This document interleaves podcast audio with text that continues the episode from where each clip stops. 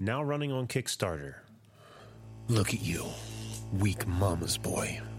You have such a high opinion of yourself, but you're no better than the rest of us, no matter what your social media ranking says. You and your pathetic idea that everything will be fine when you do nothing to change what is suffocating you. You and me thinking when the moment comes we'll be different than the rest, that we won't run, that we'll stand and face the enemy. But there is no enemy to face because the enemy is invisible. The enemy is inside you. Don't you want to do something that actually means something? Kill yourself. Sleep inertia pilot slicing through the foam of the days like a radial saw on a stone heart is a 100 page original graphic novel written and illustrated by Valentine Ramon, co creator and artist of Dave and Hot Damn. You can get your copy by supporting the Kickstarter campaign and pre ordering. But hurry, nothing lasts forever. Hey everyone, before we get started this week, I wanted to give a quick shout out to another Columbus based podcast here called In the Record Store with Vincent Grant. It's a, like I said, another Columbus based podcast that features uh, Columbus musicians uh, to have them on to talk about their music and then plays the songs uh, for you to hear. It's a great show. Uh, I've only discovered it within the past week and I'm already enjoying it. Uh, if you're a lover of music or just discovering new music, be sure to listen to it. You can check them out on SoundCloud, iTunes, or you can go to intherecordstore.com. So, again, strongly recommend checking it out. And now on with the show.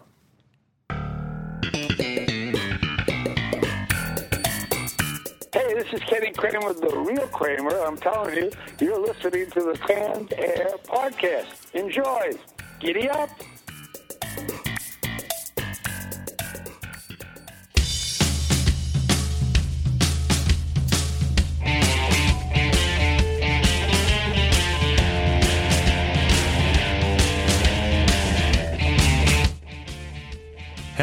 And welcome to another episode of Canned Air, your tribute to comics and pop culture. I am Jeremy Colley. I'm Jack Doherty. And I am Jake Runyon. And joining us this week, we have an illustrator. My God, what a beautiful illustrator at that. Michael Manomivibul. Thanks for joining us, Michael. Thanks for having me. We're going to have a great show lined up for you today. In this week's Retro Roundtable, we're going to be talking about first person shooter video games. I think we touched on this a long time ago when we first started the Retro Roundtable, but bit. Enough times passed we can uh, have There's another. been enough we could talk about more. has come ones. out. Yeah. Oh, yeah, absolutely. Then uh, we're going to take a dive into the comic dump bin. What do we got, guys? Anything good? I have got superheroes from the mind of Clive Barker, the Hyperkind. Ooh, that's right. Oh, guys, it's so weird. Is, is it now? it's super weird. what about you, Jack? I got good? an indie one called Elena Divinity Rising. It's a couple years old. All right, cool. A few things we'll be talking about there, and then we're going to turn our full attention over to Mike and talk about some of his illustrations and his book, Fathoms, The Art of Michael Manomivibul. Let's kick it off with this week's Retro Roundtable. Hold on to your butts. Spared no expense.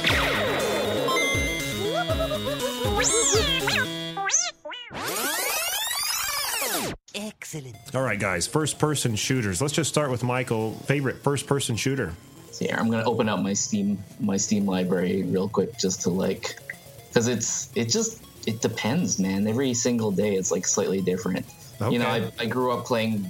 I played Doom 2 when I was oh, I don't know Nice. how old was I when I played Doom 2? Like 11, 10 or 11, you know? And it felt like such an illicit activity. I actually booted it up earlier this year and it's still a lot of fun to play. Like Doom never gets old. Yeah. it really doesn't. It's kind of it. It's really singular. I mean, those you know those games from then, they all you know. Remember when they were called Doom clones and not? Oh, that's right.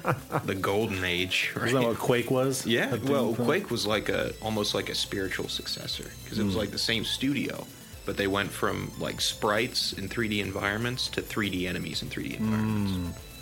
Yeah, it was definitely that game that I uh, had to hide. You didn't want your parents to see It was like the closest thing to doing drugs you could do in elementary school. It's like all the cool kids played Doom in their garages when the parents weren't home. Oh yeah, love that game. Love that game. And the graphics, you know, like he's saying, you can still play it. I mean, the graphics are a little hard, but the still art totally is still enjoyable. so cool. Yeah, like the creature design. They've got. I, I think it was they uh, for some of the larger monsters. They had like clay figures they made and took Yeah. stop motion Yeah. shots of. Yeah, like Really? Spider Mastermind and think the Cyber Demon, but all kind yeah, of yeah. Um, I think I think that's how it is for most of them. Maybe not the Pinky Demon, but you can you can definitely see when it's like a pixelized photo Yeah, instead yeah. of just straight on sprite work. But um, it you know Doom is kind of a case, a good case for the theory of um, good 2D work outlasts current 3D work. Oh, no question. Yeah. Yeah. because there's something so fun about that uh because they're basically 2d paper sprites walking around in a vaguely 3d world and it just looks yeah just i mean sure it, you know it it looks old but it doesn't look bad if Yeah, you it's- it's if you're okay you if you're okay with it. A, yeah with a certain retro aesthetic You'd walk around and circle around a gun, and it would just sit there can and still follow see it you. same angle. That's, you know what they yeah call all that? the all the all the bodies on the floor Right, Yeah. exactly. All They call rotate- that imp's rotate. asshole syndrome. Because when you kill an imp, you're always looking right between his legs. It's the same spot. Yeah, it's always crotch facing yeah. yeah. Did you, any of you guys ever play uh, the first Jurassic Park game for the Super Nintendo? Was that was that Trespasser? No, it was just No, called Jurassic game- Park. I Oh, mean, no. when you uh, the majority of the game was just an overhead kind of RPG, like uh, Legend of Zelda kind of Sure. a view. But when you went into like the command center, visitor center, any of those places, it went to that first person. Really? Uh, kind of yeah, Doom. Oh, that's Man. I had no idea. Wow. Okay, so you just like awoke like a weird cogwebbed vestige of a memory because I remember Trespasser, um, but that that's a whole other thing. But I I must have had a demo or some kind of shareware version of this other Jurassic game park that Jurassic Park game you're talking about because I just totally saw it in my head, but I have no like real recollection of playing it. Yeah, well, the dinosaurs were the same way that you know, like the demons and Like stuff were in. Doom. But yeah, you could go up to a. It felt so awesome back on the Super Nintendo because you go up to like a like a computer console and it would jump to like seeing your hand with your index finger out. You could move it around and click these buttons. Like, man, I'm doing some serious business here, you know. That would have It been that crazy noise, at too. time. like to see that based on you know different games like that to introduce that element. Oh yeah, it was an impossible game. I mean, there's no save feature on it. Oh, cool. but um, so yeah, and you had like three lives, and the extra lives were just scattered around the park. So if you can avoid being eaten by raptors or T Rexes, you know, for an extended amount of time, you might survive. But Right. You have to do at it that in one point, you sitting, may as you well, yeah. Oh, that's rough. now, Trespasser, that was a computer game. It was that was like a 3D environment, right? But Yeah, and it was like impossible to play. They had this really interesting concept of like you. It was like the other island from Jurassic Park. There was that, and you were like controlling the main, like the protagonist, her hand. Like the logic was her other arm was broken and whatever accident got her there, and so you just had her a it was a physics game before games could do physics. and like they definitely couldn't at that time. It was a it was a really cool idea, but it oh was man, it was ambitious because um, if you think about like how things went, um, Half Life Two, you know, a, Right, a right. bunch of years down the line, basically fulfilled that. But they kind of cheated because it used a disembodied gun Right. to move things around. pretty much. But without that, you know, for the inspiration, and I think when they were developing the first Half Life, someone at Valve said that Trespasser was one of their primary influences. Oh, It's a wow. big deal. And I remember, you know, you've got this arm that's always sticking straight out, and you've got to like mm-hmm. physically grab keys and guns. And there was no ammo counter. She would just like vocalize how many rounds approximately you had left. Really? Yeah, but like it was so awkward. If you bumped into something, she'd usually drop what she had. So to open a door, if you had a gun, you had to like set it on the ground, lift your arm straight up, and like nudge your shoulder into the door until it opened, and then turn around and pick it. up. Wow. Oh man. pretty labor intensive. Yeah, I mean it was a great concept, and there's an astounding amount of um, material in the game, like voiceovers from the actual actors and stuff. You know, fleshing out the story, which is just awesome. But Now, talking about that game, Trespasser, when it came out, I think was somewhat of a bomb, right? I mean, a lot of people It- played it, but it's- critically it it tanked. tanked. Yeah. And uh, one of the early guests we had on the show, Derek Davis, That's yeah. I couldn't remember his name. they he uh, took all the the audio clips of uh, was it John Attenborough or Yeah, was that or Richard Attenborough? Richard- Richard Richard, yeah. Attenborough. was it Richard or James? David Amber. Davo. David. We're talking about The, the, the guy who played John Hammond. Well, they got all his clips, uh, his audio clips from the game, and even some that weren't included in the game. He actually reached out to the uh, game creator to uh, get the ones that weren't used in game and took them and all compiled them all into uh, the audio memoirs of John Parker Hammond called Jurassic Time. And what episode was that? Like one Was of I our. here? Because that sounds really familiar. I feel like I was there. For, Uh, I think I've probably shown it to you, but Oh, it was long be it. before you uh, came Okay. to the show. But uh, man, it was a lot of fun. If you're a big Jurassic Park fan, it's a it's a good listen because it's it's like uh, John Hammond's son found his audio memoirs and.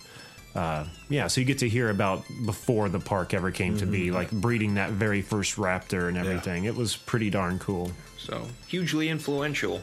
Totally impossible. There's Yeah. still people working on Trespasser too. You can find A bunch The of fan game- projects and stuff. yeah, they're trying to reskin it and Oh, boy. make it work. No kidding. Yeah. More power to them. it was a it was a project that was so I think it's still ahead of its time because we've not really with all the with all the first person survival games about punching trees and you know like running around naked in the woods like basically trespasser really was trying to do that stuff you know before any of that stuff was a twinkle in anybody's eyes So So- uh, you you had bigger objectives than just shooting off dinosaurs, right? Right. Yeah, you were. I think trying more or less trying to escape. Yeah. Like I, I didn't think you wanted to hang out there for long. But did you have to like feed yourself, clothe yourself, that kind of I stuff don't too? or- remember. I, I know you got to find a lot no of key cards. there wasn't it wasn't quite it was more like like puzzly than survivally but it was like literally survival you know in that you were trying to not get eaten by dinosaurs and all the dinosaurs are like dead silent and hyper aggressive, so they can come up on you from nowhere. Right. You can just get. do oh, you uh, remember that the life bar is actually a tattoo on her chest so you had to stare down into her cleavage her like beautiful pixelated fives of polygons? So you say Yeah, I can still a- play this, right? Wife comes in, So "What are you doing?" Even as a kid, even as like a teenage boy, I was like, "You guys, come on, this is this is ridiculous." Bottle lotion, wadded up Kleenexes, and trespasser. Saturday night plan. that could be like an ad for Trespasser in a comic book, like a little two pages spread of Trespasser on the screen. Brought to you by Kleenex. Man, that was awesome. I, I I'd like to try that game. I've never We- played it. Oh, wouldn't it be cool if like the three of us tried desperately to play it, threw it up on a video or something? Mm, that'd be cool. It'd be a fun day. People'd watch it. I know. We got to do it. 10, 12 people would be. Hey, more than what we're used to. right? Better than our ones of people's. Well, what about you guys? Uh, first person shooters. I uh, I recently got Battlefield One. Oh, okay. You know, to go from you know classic to like most modern possible. You know, Sure. uh, I'm pretty sure the game's gonna give me shell shock. Is that right? It's really brutal and dirty and loud and crazy. And uh, I remember for some reason. World War II shooters don't bother me because I feel like they've been happening for so long. It's just mm-hmm. like, oh, it's another World War II.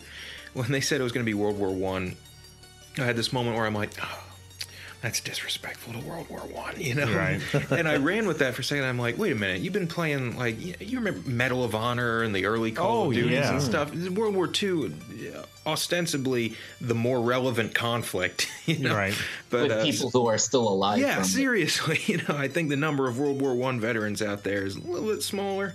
It's it's a crazy game. It's the most like graphically stunning game I've ever seen. But they did something really interesting. In the loading screen, they have these little. I'm not going to say fun facts because they're not fun, but little, little factoids. Fun facts on World War One. Exactly. What gas did they use to? Uh, uh, right. But pretty much, it's, it's stuff like that. You know, how many people fought in such and such battle, what types of weapons were used, number of casualties. By the way, 60 million participants in World War One, 57% became casualties. So that's, yeah. Yeah. Wow. Uh, but interesting stuff like that. And and you know how in Battlefront, when you're loading up the multiplayer, it takes you through your Darth Vader, you're just killing rebels. Oh, you're telling me about this. Yeah, yeah, they've got something similar that I played um, while it was loading up the multiplayer, where it throws you into uh, an American soldier, Harlem Hellfighters, uh, holding back a German offensive. You're in the trenches, you're just gunning down whoever you can. Eventually, you get run through with a bayonet, and I'm like, oh, guess I reached the end. Then it zooms out, goes dark, gives a name of that soldier, but an actual soldier who served in that division. Time, date of birth, date of death, brings you to another soldier you assume control, and you keep leapfrogging through people until you get through the sequence, each time showing you another person who died in that war. Wow. It was really and and it was followed by a cutscene with this really nice like orchestral swell and had uh, characters from their different campaign stories and some you know mostly fictional, some historical. Lawrence of Arabia makes an appearance. It's, it's got emotional punch. I, I think it's a really really well crafted. That's game. interesting. Hmm. Yeah. Yeah. You you mentioned the uh, Call of Duty games like the original ones. It's funny yeah. how far cry they are from what we have now. You know, like with Advanced Warfare. And what's the Oh. new one? What's the new one called? Infinite Warfare. Infinite, yeah. Ooh. Jetpacks, wall climbing, and whatnot. I'm waiting for it to turn into like Warhammer 40,000, you know? And you know what? I'd buy that rather than this. I would too. Like, that's what it would take to sell me I again. would die if someone put as much budget and time into a Warhammer 40k game as they do a Call of Duty game. Oh my god, dude! I wouldn't be on this show again. I tell you that much. I have shit to do. Did you play um, Space Marine though? I did. For- It's like that playable was, that sugar. for for for 10 minutes. Oh sure. yeah. Oh, I And think then I you played some realize, of and then you realize Yeah. this is all I'm gonna do. Yeah, the exact- loop burns out pretty fast, but for that Yeah. little bit, you're like, oh, I once read a review of that game. I forget who it was, but all credit to you. You know who you are. Who said, um, uh, in Space Marine, when your health is low, you regain it by killing enemies in gruesome melee, you know, cinematic kills. Every game that doesn't have you regenerating health by killing enemies in melee needs to take a step back, look at Space Marine, and then fix their fucking game.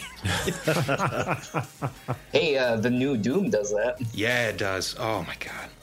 What a great game. Oh wow, the new Doom is actually a Space Marine simulator. Like Yeah. literally, literally, and also like 40k idly. It's the closest to it anyone's ever been to have that tactile pleasure of Really? pulling a demon apart. Did you get health for doing that? You did do that. Yeah, huh? Oh, you did. that's, that's, right. that's how you get the health. Yeah, you can right. find some packs here and there if you're a little wuss. You gotta tear it out of your enemies. All I played was the demo, and it was awesome. Yeah, I played the So demo. I think I just don't remember a lot about it. I just remember tearing peop demons Oh. apart limb by limb. Having to run it. around constantly, you couldn't stop or else No reload. shoot. Yeah, yeah. It's like you have bullets in your gun. Why are they still there? Shoot them out of your gun.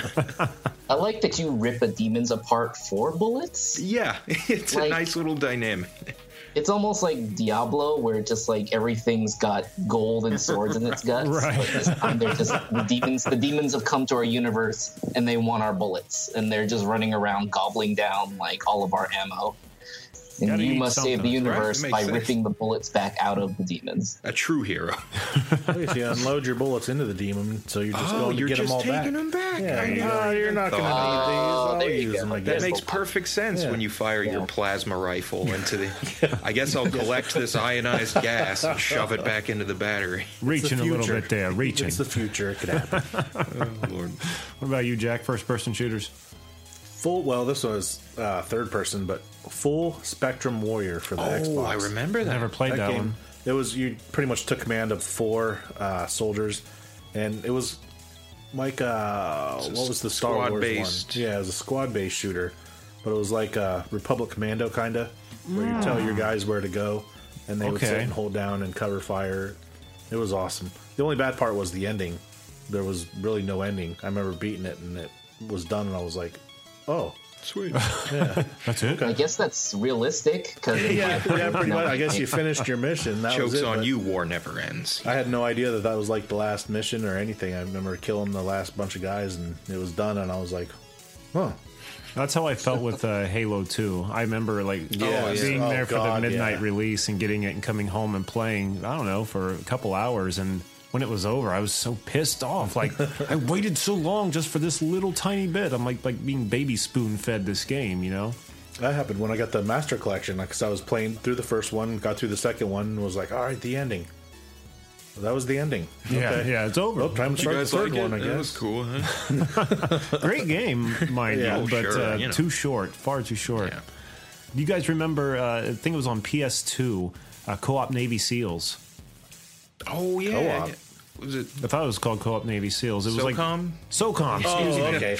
SOCOM Navy SEAls. Thank you. Oh yeah. But Yeah, uh, cool. it was, I think, the first like actual voice command kind of That's what you want to call it. Yeah, I mean, again, it was a little bit uh, too ambitious, probably, but I was so excited to bring this thing home, hook it up, and I'm like, you know, fall back, and these guys, go ahead, and they just run out. no, come back. two minutes later, two minutes later, okay. after half of them been mulched by machine gun nests. One mission being the back. stealthy as possible. We finally get to one spot that I had never made it before. And I wanted them to move forward, and all of a sudden you hear a grenade fall down at our feet. Yeah. Ow, God! you idiots. Game really taught you how to enunciate, I think. I don't even think that helped me. I, I boy, did I try with that game. I wanted it to work so bad, but I think you could unplug the headset and like just on You your could do it, controller give the commands. Yeah. Yep. Still a fun game though. or I think I still have that. I'll have to No kidding. dust off the PS2 one day. That was back in the day when as soon as I was done with the game, I was trading it in for something else. I don't have anything left from those days. Now you can't really get anything for You get four dollars for Yeah. the game last year. We'll give you a dollar and a smack on the ass for it. Yeah, right. I remember I brought a game in once. It was like last year. He's like, "All right, I can give you eighty nine cents or a dollar twenty five store credit." I'm like, "All right, sweet. I guess I'll just shove it up my ass and walk home." what do you want from me, man? You want me to go back in time to when it was worth more? Give me like five bucks. I- Right. So it they can turn around and sell it for here. five bucks. Yeah. yeah. Yeah. Well, this new game, or a used game for ten bucks. We bought off some schmuck for fifty cents. Yeah. Just punched him in the face and ran off with it. GameStop. What about you, Michael? Other games come to mind? Well, talking about uh, trading in games, I so I grew up in Thailand and we pirated every single thing, but we um, it was like almost a legitimized pirating where because a lot of games weren't getting localized to Thailand, the only way to play a lot of them was to buy them from pirates, and pirates basically had full stores inside of inside of malls. No kidding. Well, there, there's, there's a So need, if you I wanted guess. to play on a PS2, though, you would first have to get your PS2 modded. The store would do that for you. Bring your PS2 in, they'd install like a pirate chip into it, and then you're good to go. Wow. And then games would be what 40 baht. They started off really cheap. They got more expensive as the years went on, but they were probably about three dollars a game. Wow. Man, That's crazy. Yeah, this is- I had no idea. I mean, these days though, like everyone's wised up, and now now actually a lot of those old pirate stores, because there would be whole sections of malls dedicated to these like little pirate stores, and they'd all be super competitive. Oh, here's the other thing: um, you would order your games through like leaf through pamphlets, so they would have like books or empty cases, because it was it was illegal, and so they couldn't keep those discs on premises. so you would. Uh, place your order and they tell you to come back in 15 to 20 minutes as they sent a runner to probably some like truck truck or uh, car trunk and would come back with your disc but uh I bet that was a pretty exciting 15 or 20 minutes, though, where you're just like buzzing with anticipation. yeah and uh, you know we'd come i would come home with like 10 games at once so i got to just like because it was so cheap you know we just sampled everything back Sounds like a then bodega.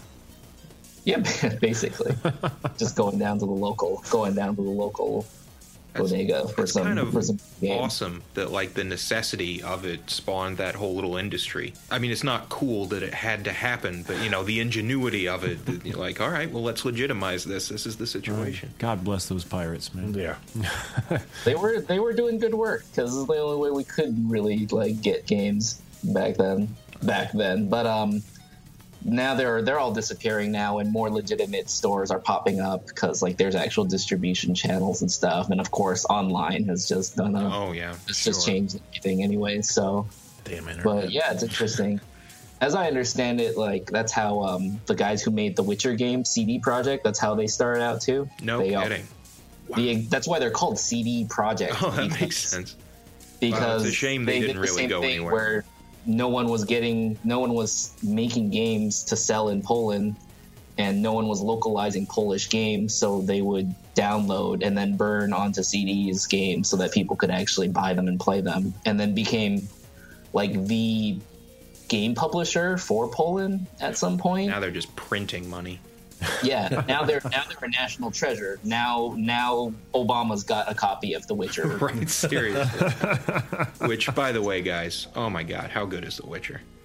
I'm literally playing it right now. I mean, okay, I if I weren't if I wasn't talking to you guys, I'd be playing it right Oh, now. it's the greatest. I've just seen I- stuff of it. I haven't played it. Maybe, too much. maybe don't even start. No. At 'Cause the it's uh, just- risk It's of devastating alienation, no idea your what you're talking about. no idea what you're talking about. The Don't newest go one, three, is it? Three. Yeah. Oh, good lord. What is Witcher? Come on. Witcher, he's It is- uh, he's a mutated mercenary who hunts monsters, and society hates him, but they need him, so they. It's a tolerate him. fantasy. It's a fantasy, low fantasy role playing game where you play Geralt of Rivia, I think. Yeah, yeah. who is yes a mutated monster hunter who just happens to be dead sexy and just walks Oh. around My boy Walks gets around laid. growling, That's being like cool a and gameplay sexy. mechanic. He's got the graveliest voice in the world. Like, I'm Gerald. I heard you got a monster pro. I'll do it for 500 gold. And for some reason, every bar wench for miles just like, Gerald, we need you. I don't understand what his appeal is, but oh, such great games. Maybe he has ammo and gold in his guts. Yeah, something like that. Okay there's actually like a nerdy weird reason so witchers are sterile so they can't have Oh yeah, they- he doesn't even ah. need to. Yeah. but i think they are also resistant to diseases so Oh, that too. they, are perfect for flings That makes 'cause sense. They're just a good time. And all those They're potions and stuff time. they're sucking Fucking down, they've got to have like pheromones and shit like that going on. I, I wouldn't put it past them. Especially those cat school witchers, those slippery bastards. I'm gonna have to look into this. Everyone knows Griffin School's the best, whatever. A bit of arrogance floating through the room here. A bit. if we met. Oh man, well that's awesome. I'm definitely going to check that Oh, out. it's super I've never cool. even heard of it. Better dedicate a year of your life to it, though. 'cause It's been out for about a year now, hasn't it? a little more. Yeah. Was it? Yeah. It took me. I just. I knew it was going to be like a life-ending Yeah, game. I've never been Especially this hooked on a third one is an open world that's just so big and so insanely well drawn. To use a term like like, man, it's a gorgeous game, and I don't understand. I keep looking at it, and I know that this game basically had an entire country's pride riding on it, but, but it's I don't understand how they. When you look at a game like Skyrim, any any Bethesda game, it's like gorgeous, but you can see that they had to nip and tuck and oh, compromise a bunch of things in order to make a game that size, which is understandable, and I don't begrudge them for it. I love Bethesda games, but. Witcher doesn't really have those nip and tucks, not so much. Like It just- weirdly just- seamless. the faces like the face the anim the animation on the characters the voice acting the just anything the whole world like it's just so well drawn so well put together that um it kind of blows everything else out of the water. And it's in really difficult to figure out how they could have pulled this off without i don't know. Yeah anyways. The, the only thing that really kind of takes me out of the game graphically is that the wind is like really strong.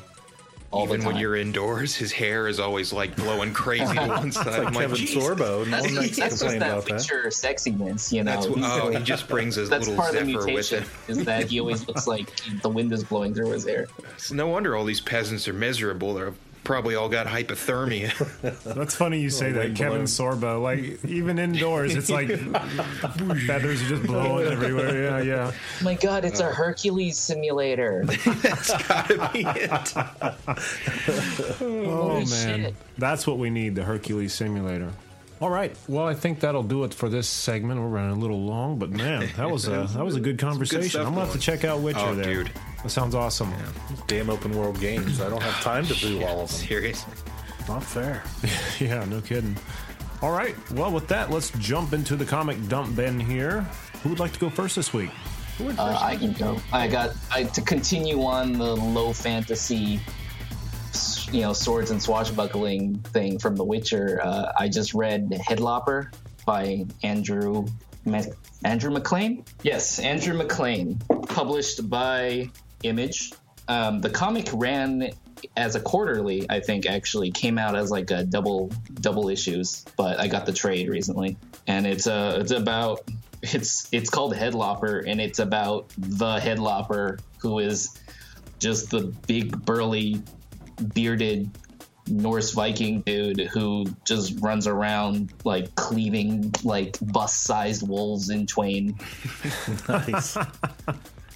It's got a real fun like uh, light and breezy art style that kind of actually works with the like super action tone of super action barbar Conan the Barbarian tone of the comic kind of keeps it from being too like raw, grim and gritty. But uh, yeah, it's really good. Andrew is like really great action artist. Man, Headlopper by Andrew MacLean. That's a name that sticks with you. yeah. You know what he does. Yeah. Yep. He fixes Yep. cars. But at Yeah, night, he fights undead giants at some point. Undead giants that eat the ghosts of dead kings. So there you go. You That- can't go that wrong. Just, you that really just can't go off wrong. A lot of boxes on things Oh, that he also Jake. he also carries around the severed head of a witch, the un, un, undying witch who just like who just talks shit to him the entire time. It's not really clear why he keeps her head around, but she's but the part of the main plot is that the bad guy wants the head, so so he starts messing with headlopper shit. Man, I think you guys can guess what I'll be bringing to the dump bin next week. Yeah. Because that sounds awesome. Yeah, well, man, I can't wait to hear more about that one. Yeah, That's- seriously. man, awesome, man. All right, uh, I think I'll go next really quick here. Oh, you think you will? I think I will. Yeah, you know what? I offered the first spot, and you just sat there like a fucking bump on a log. So you know what? Well, pardon me Tough for not shit. wanting to be overeager. So the book I brought this week. Shut the hell up, Jay. We're having an argument. Okay, so the uh, comic I'm going to be talking about this week is an independent comic online here that I think we'll be able to even uh, post. I got to check with uh, Jeff to make sure it's okay. I don't know if this is just something he sent us to look at or if this is open to the public, but I think it's open to the public. Uh, last week we had Jeff McClellan on, who's the uh, writer of the Tick comic. And one of the things we didn't get to talk about because we ran out of time was a comic called Eat It, the Weird Al zombie origin tale. oh, yes. Oh, yes. Bear I with was me. I did perusing through it doing the website this week, cracking up. Yeah, it was funny, and uh, like I said, it's done by uh, Jeff McClellan, Jeff McComsey, and Jim McMune. So the, obviously, there's a criteria here to uh, be a part of this uh, project. What this comic is, is it starts with two guards, and uh, one's showing up to his shift, and he goes, "Hey," the other's like, "What are you doing here?" He goes, "You know, we were told we need two uh, two guards to guard the kid we have locked up in this studio here." Well, what's going on? So apparently they're like, uh, well, this it's this kid, this uh, this Al Yankovic, and uh, he came into the studio the other day and just started attacking uh, the on air on air host. Uh, it- I guess they're backstage at a, a Knack concert. Is that what I, I was to understand? I didn't it catch. like? I didn't read too much into it. I was just reading stuff here and there just to get an idea what the what the book was about. Yeah, it looks like they're uh, backstage where the Knack is about to play. So you hear the Knack take uh, the stage, and um, as soon Oh, as that's right, yeah. as soon as they do, they start playing like My Sharona, Yeah. which sets off this Weird Al zombie.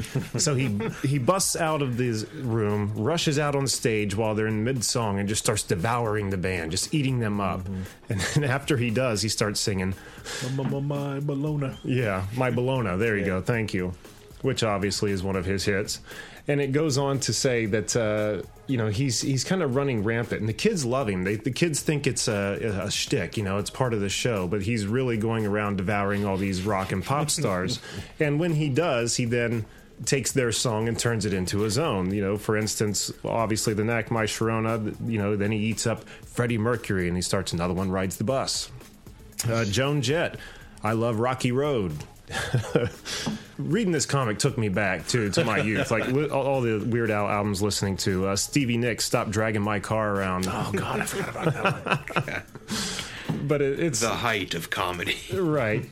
Uh, but it's a lot of fun. I love the art in it. Uh, all around, just a fun comic. Uh, but at the end, it's like they are trying to catch him. So they set up Michael Jackson with a bunch of like zombie dancers. Like they're they're filming what appears to be so, a fake video. Like they're going to attempt to catch him. In the in the process of filming it, Weird Al comes on. Weird Zombie Al, pardon me, comes on to set there. And they're like, "Oh man, here he is!" And Michael Jackson's like, "Don't worry, guys, I got this, I got this." Did you like that? I was just thinking Should- really what, should have what he could have really have done to do anything. Well, it looks like he, his hat, like he, he's wearing his smooth criminal outfit here, and he takes his hat off and he throws it and beheads all these other zombies trying to take out Weird Al. and when he does, Weird Al ducks under and he's like, "Ham on," you know, from the what is it, Fat, I think. Yeah. Yeah. And then as he dives at him, he says, "Ham on whole wheat," and just devours Michael Jackson's head, and then Last panel, he looks at the camera and says, "Eat it." It was just a lot of fun. I, I love Weird Al. I mean, who doesn't like Weird Yeah, Al, right? yep. And uh, I wanted to talk about it last week, and obviously we didn't get to. So check it out. I think we'll uh, maybe tweet the link out so people Oh, can yeah. also check it out. But uh, a lot of fun. Weird Al Zombie Origin Tale. There's the link to it on the website too from last episode. Oh, okay, cool. So it'll take you right to where you're at. Perfect. So check it out, people. I will go next. Okay. Because, uh, guys, this is weird. This is super weird. I've got The Hyperkind uh, by Clive Barker, written by Clive Barker. He didn't do everything. Um, oh, dudes. I've got so many questions after reading this. and I'll admit, this is like the second issue of several, so I haven't read the first. They give me a quick recap of the first, and uh, it didn't help. So, what we've got is this really, really bizarre team of superheroes named. Uh, we've got Bliss, who's like your Jean Grey looking figure. She's got like a super revealing silk outfit thing, and she's psychic and she crawls inside people's heads, and I think she's telekinetic. Um, we've got uh, a guy that looks like a desaturated Iron Man named Logix with an X. He's got like a very Iron Man looking face, but his body just has this kind of generic circuitry pattern that is also on like his big wavy cloak for some reason. Uh, there's a woman in gold armor named Armada, but it's spelled with a T instead of a D, so I guess it's a play off Armada, and then her name. Oh, God. And then there's this guy named Amok with two Ks because it's super badass. Now imagine like Beast from X Men, but get this, all right? He's red. You still Oh. with me? I'm with you. Okay. Also, his forearms are swords and he doesn't have hands. Amok, the. Okay. world's most capable superhero, right? I don't know who dresses him, but whatever. and apparently, um, these were four mild mannered teenagers who were caught in some radiation blast, whatever, when a previous superhero team was disbanded. And here on the cover it says, They never knew how their powers changed them or what price they would pay. Now finally that knowledge will come. Too late? Question mark. yeah, I know. Intrigue. He got my attention. And the issue starts with Armada as like a desiccated corpse in her own armor, and they're trying to find a way to bring her back, um, which ended up being through, oh God, bear with me, a nursery rhyme embedded in the repressed memories of Bliss, who had to psychic her own brain and remember that as a child she was molested by her father? Whoa. And I, yeah, it just comes out of nowhere, and they don't really handle it with any degree of respect. Just like, hey, remember when this shit happened? It's like, what the fu- what's the point? And so she remembers this nursery rhyme she used to sing to herself um, to block out the memories, which also ends up being the secret phrase that will lead them on a treasure hunt to the lair of the superhero team that disbanded that they're replacing and it's just like they're going through this nursery rhyme. They're like, "Oh, I know. I've put the clues together. It must be the Griffith Observatory up on such and such hill." It's like, "Oh yeah, fuck yeah!" That this hundred-year-old nursery rhyme would just pertain to some observatory in Los Angeles. I don't know. It's so weird. And uh, I just want to take a moment to talk about Logix, their robot guy. He's got all these powers, quote unquote, but they're just totally meaningless. Like at one point, they need to find out whether Armada's still alive or not. And so, like, Bliss probes her mind. She's like, "Yeah, she's still th- she's conscious, or she's unconscious, but she's still alive." And then Logic scans her with his magical eye vision. He's like, "There's a minute movement of the carbon dioxide molecules around her mouth. She's she's still alive." It's like, "Yeah, thanks, Logix. We figured that out. You just did the most complicated process imaginable to find out she's science. still breathing." Yeah, Right. and then at some point they're lost, so he like throws his cape up in the air. He's like, "I'm electrically charging my cape to make a compass." Like, oh, that technology we've had since the 1400s. you know, it's just all this stuff. Oh, it's guys. It was Technological hindsight kind yeah, of a thing. yeah. I can um, do that with a paper clip and water and rub it in my Seriously, pants. I don't need to be a knockoff Iron Man.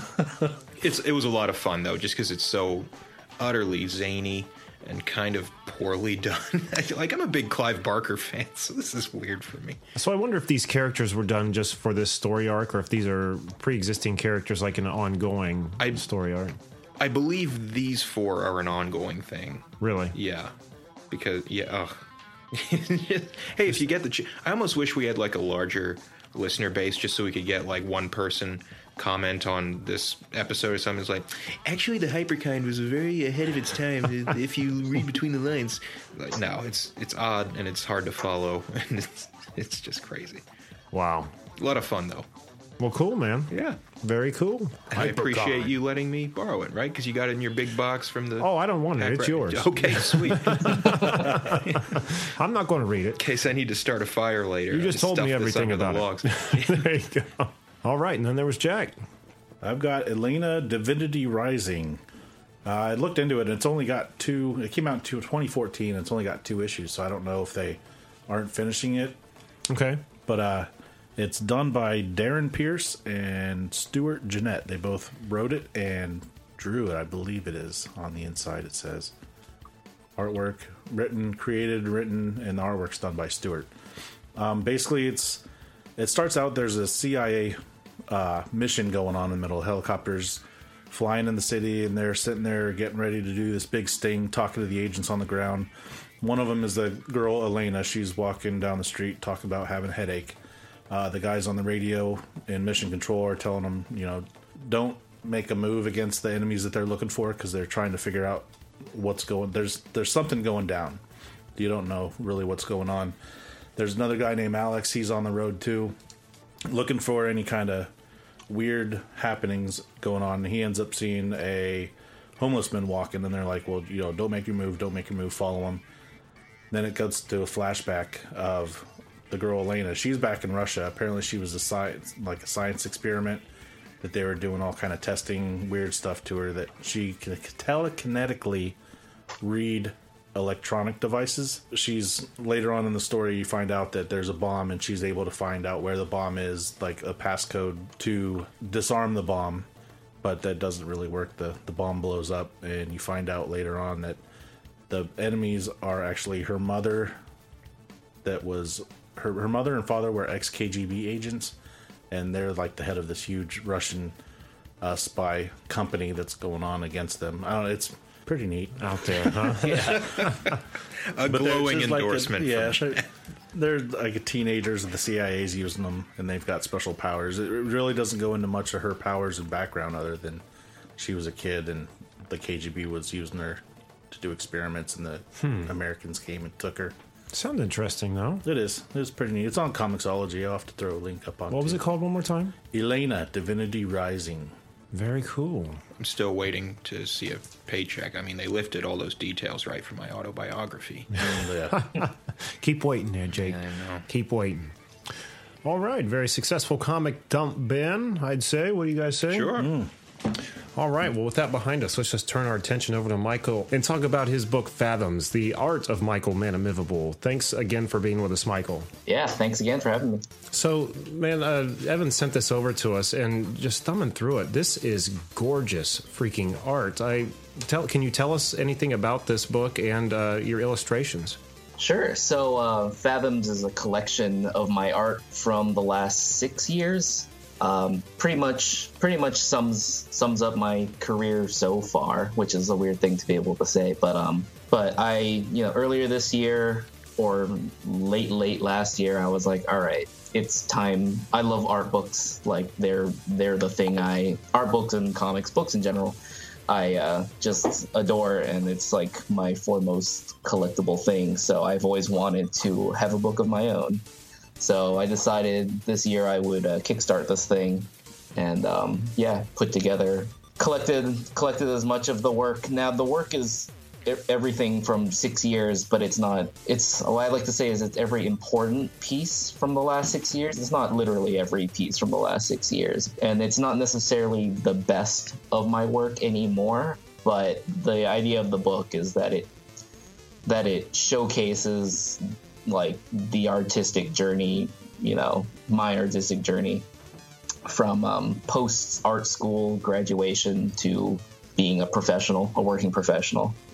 Man, and I'd say that your book probably overshadows a lot of the books that you've collected. I mean, this is some gorgeous freaking stuff here.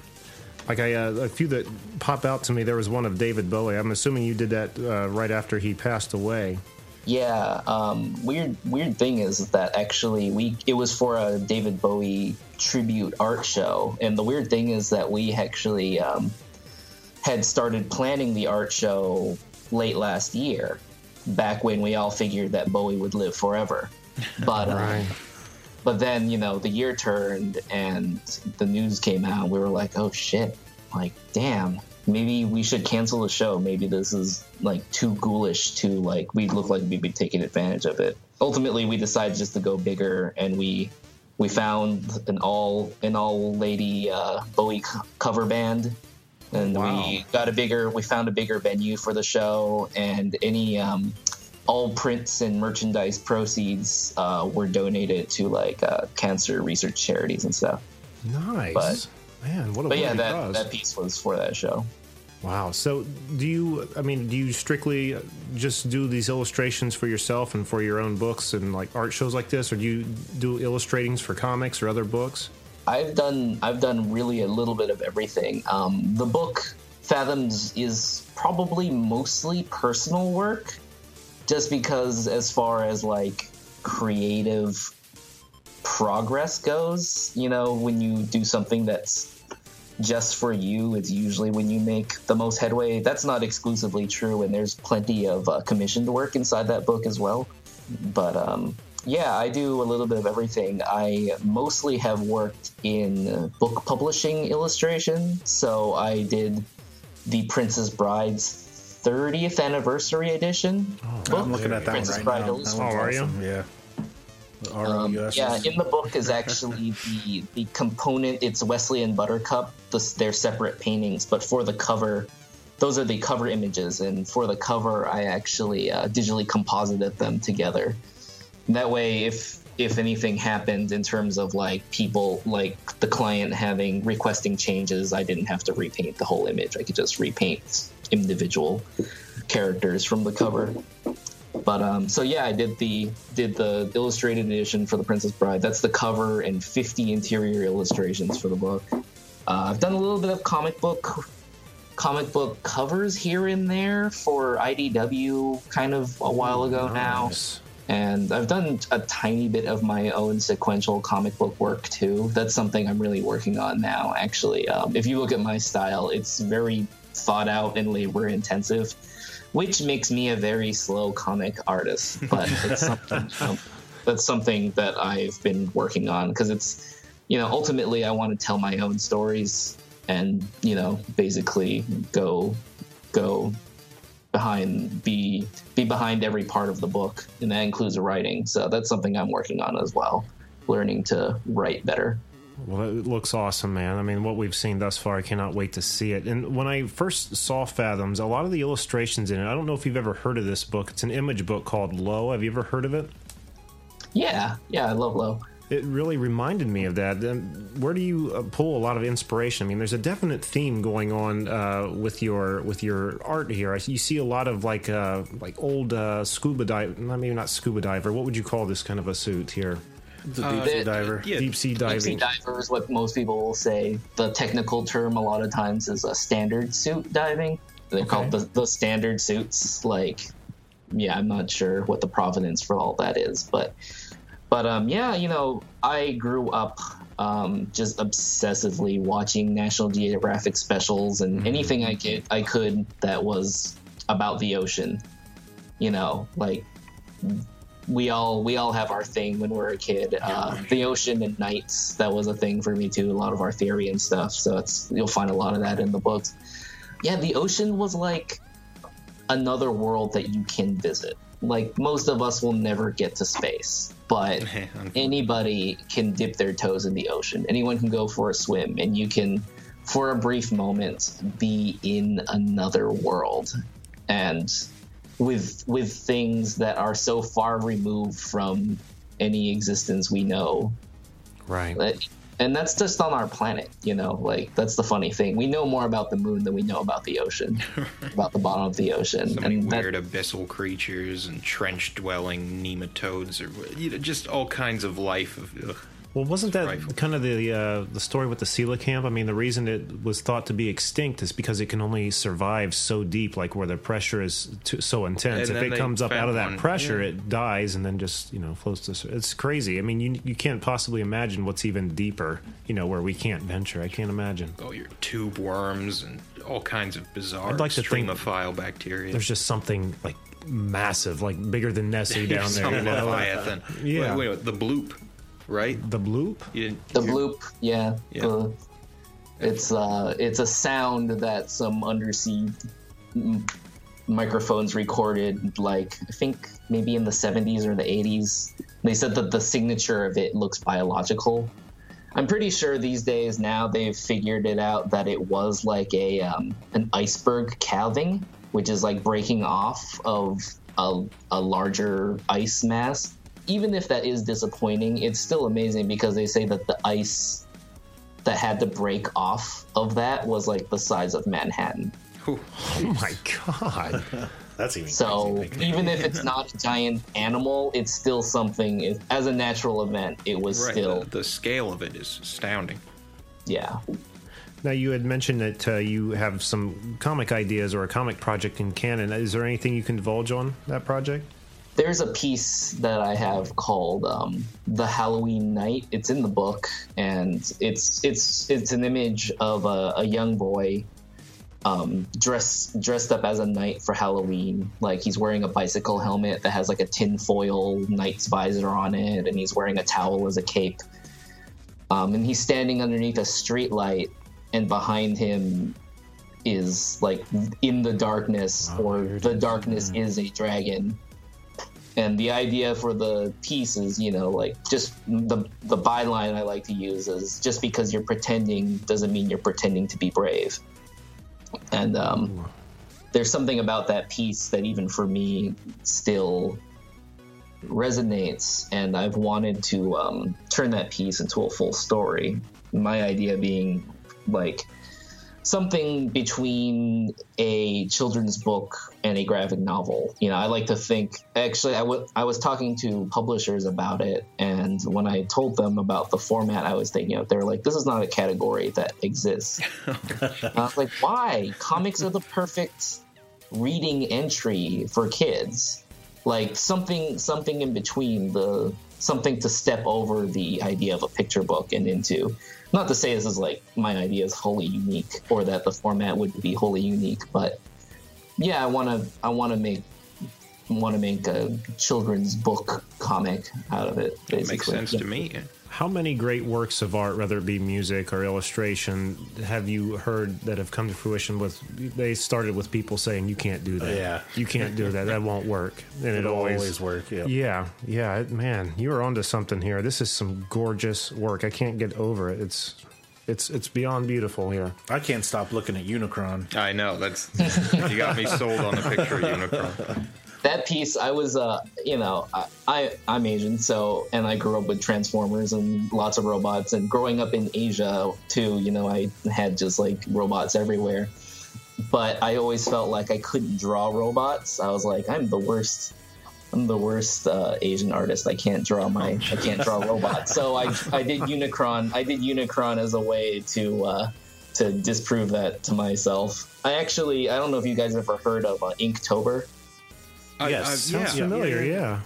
it's a it's an it's it was started by one guy one artist amazing guy named um, jake jake parker and it's just as like a self-disciplined exercise every day of october he would do a new ink drawing Oh yes. on top of his the other his other work and it's really become an actual bona fide global phenomenon now i think he's we've been doing it for like it's been going on for like six or seven years now five or six years now um, and every year thousands of artists you know participate and i'll try to um, do an ink drawing every day and last year i put out uh, 30 30 robot portraits of I called them and I put them into a zine called Mecha My Heart. But it was uh, it was everything, you know. It was like from Patlabor to Data from Star Trek Next Generation. Nice. Data was my ending point, you know. It was kind of like, all right, this is this is this is the robot that wishes more than anything to to have humanity, you know. And that I was like, I'll use he's my like uh, stepping stone back into the fleshy world of being human. But beyond that, there was like, you know, there was uh, stuff from stuff from Robotech, Macross, and Transformers, Optimus Prime, and just just any any and all robots I found myself fond of you know, growing up. and You're speaking stuff. my language. Yeah. Because I love me, all things mechanical. Wasn't it you that actually wished you could be a mech? Oh, man, in an instant. Yeah. We got to transfer your brain, but the process takes 36 hours and it's agonizing. Like, shut up, do it. We're wasting time. the uh, that old Transformers movie, you know, from Oh, yeah. 80, 86, I think. Uh, that that took place in 2015, I'm- I think. And I'm like, where where are they? Why haven't the, why haven't the Transformers come yet? You're This is a breaking my lie. heart. Shia I LaBeouf was scared them all lied away. you can dare to be stupid. That's for us. Yeah, that's from the movie too. Yeah, okay. Yeah. I shouldn't have explained it. I, I didn't give you enough credit. this guy here. This guy here. You've got the touch.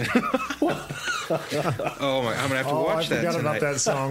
Guess what's ending this oh. episode? Yes, awesome. Michael, where can people go to check out your work? You can go to mikemanoart.com.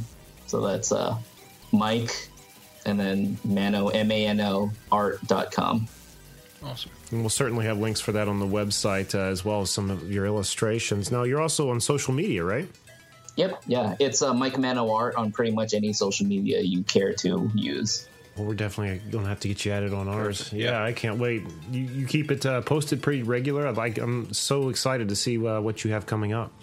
Oh, definitely. I'm I'm always always trying to keep the the output going. You know. Sweet.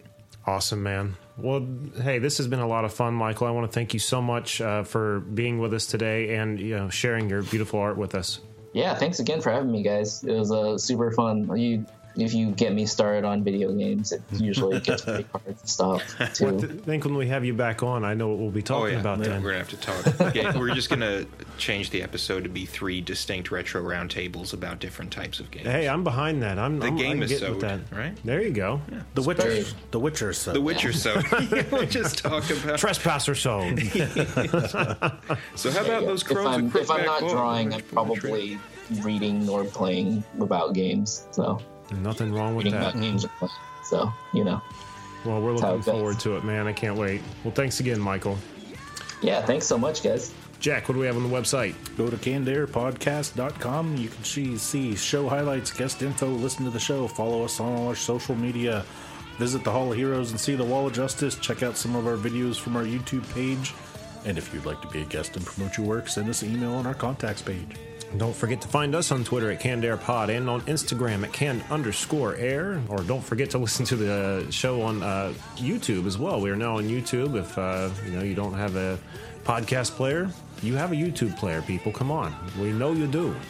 Uh, the Show Us Your Cans contest is still going. We have what a couple weeks left on that. weeks, yep. Let's see them.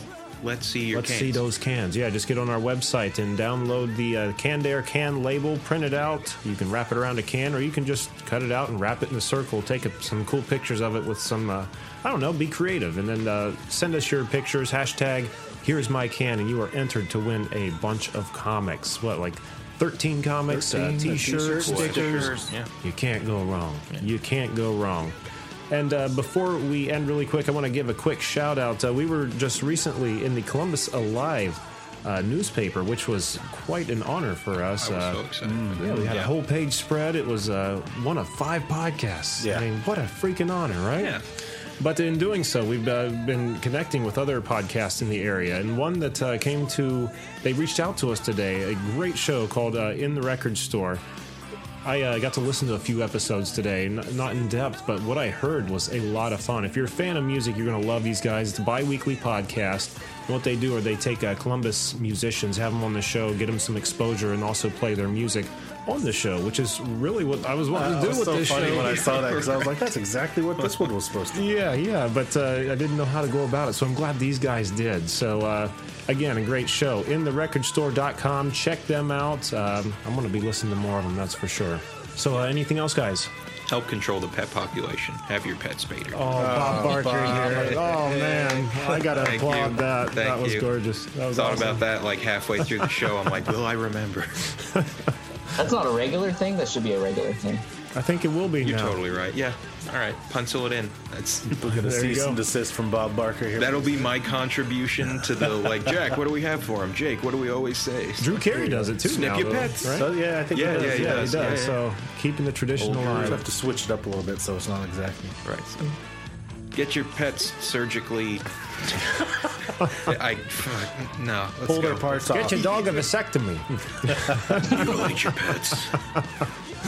All right. Well, until next time, I am Jeremy Colley. I'm Jack Doherty. I'm Jake Runyon. I'm Michael Manomivibul. Thanks for listening, everyone.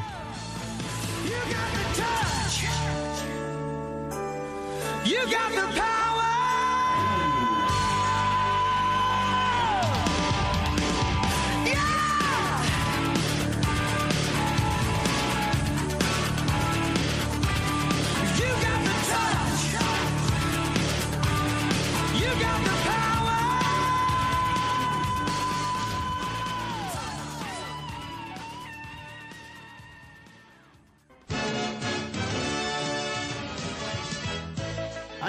To see this movie.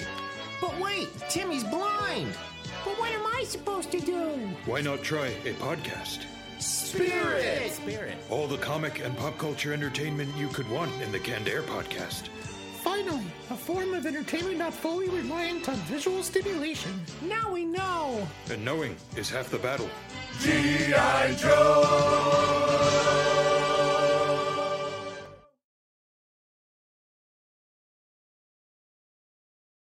had it up, but I had to restart the computer. Oh yeah, Shut your mouth. because of all the virus-laden porn. Shh, you're not supposed to say nothing. Double, double, double issues. Don't you know that you're a grown up?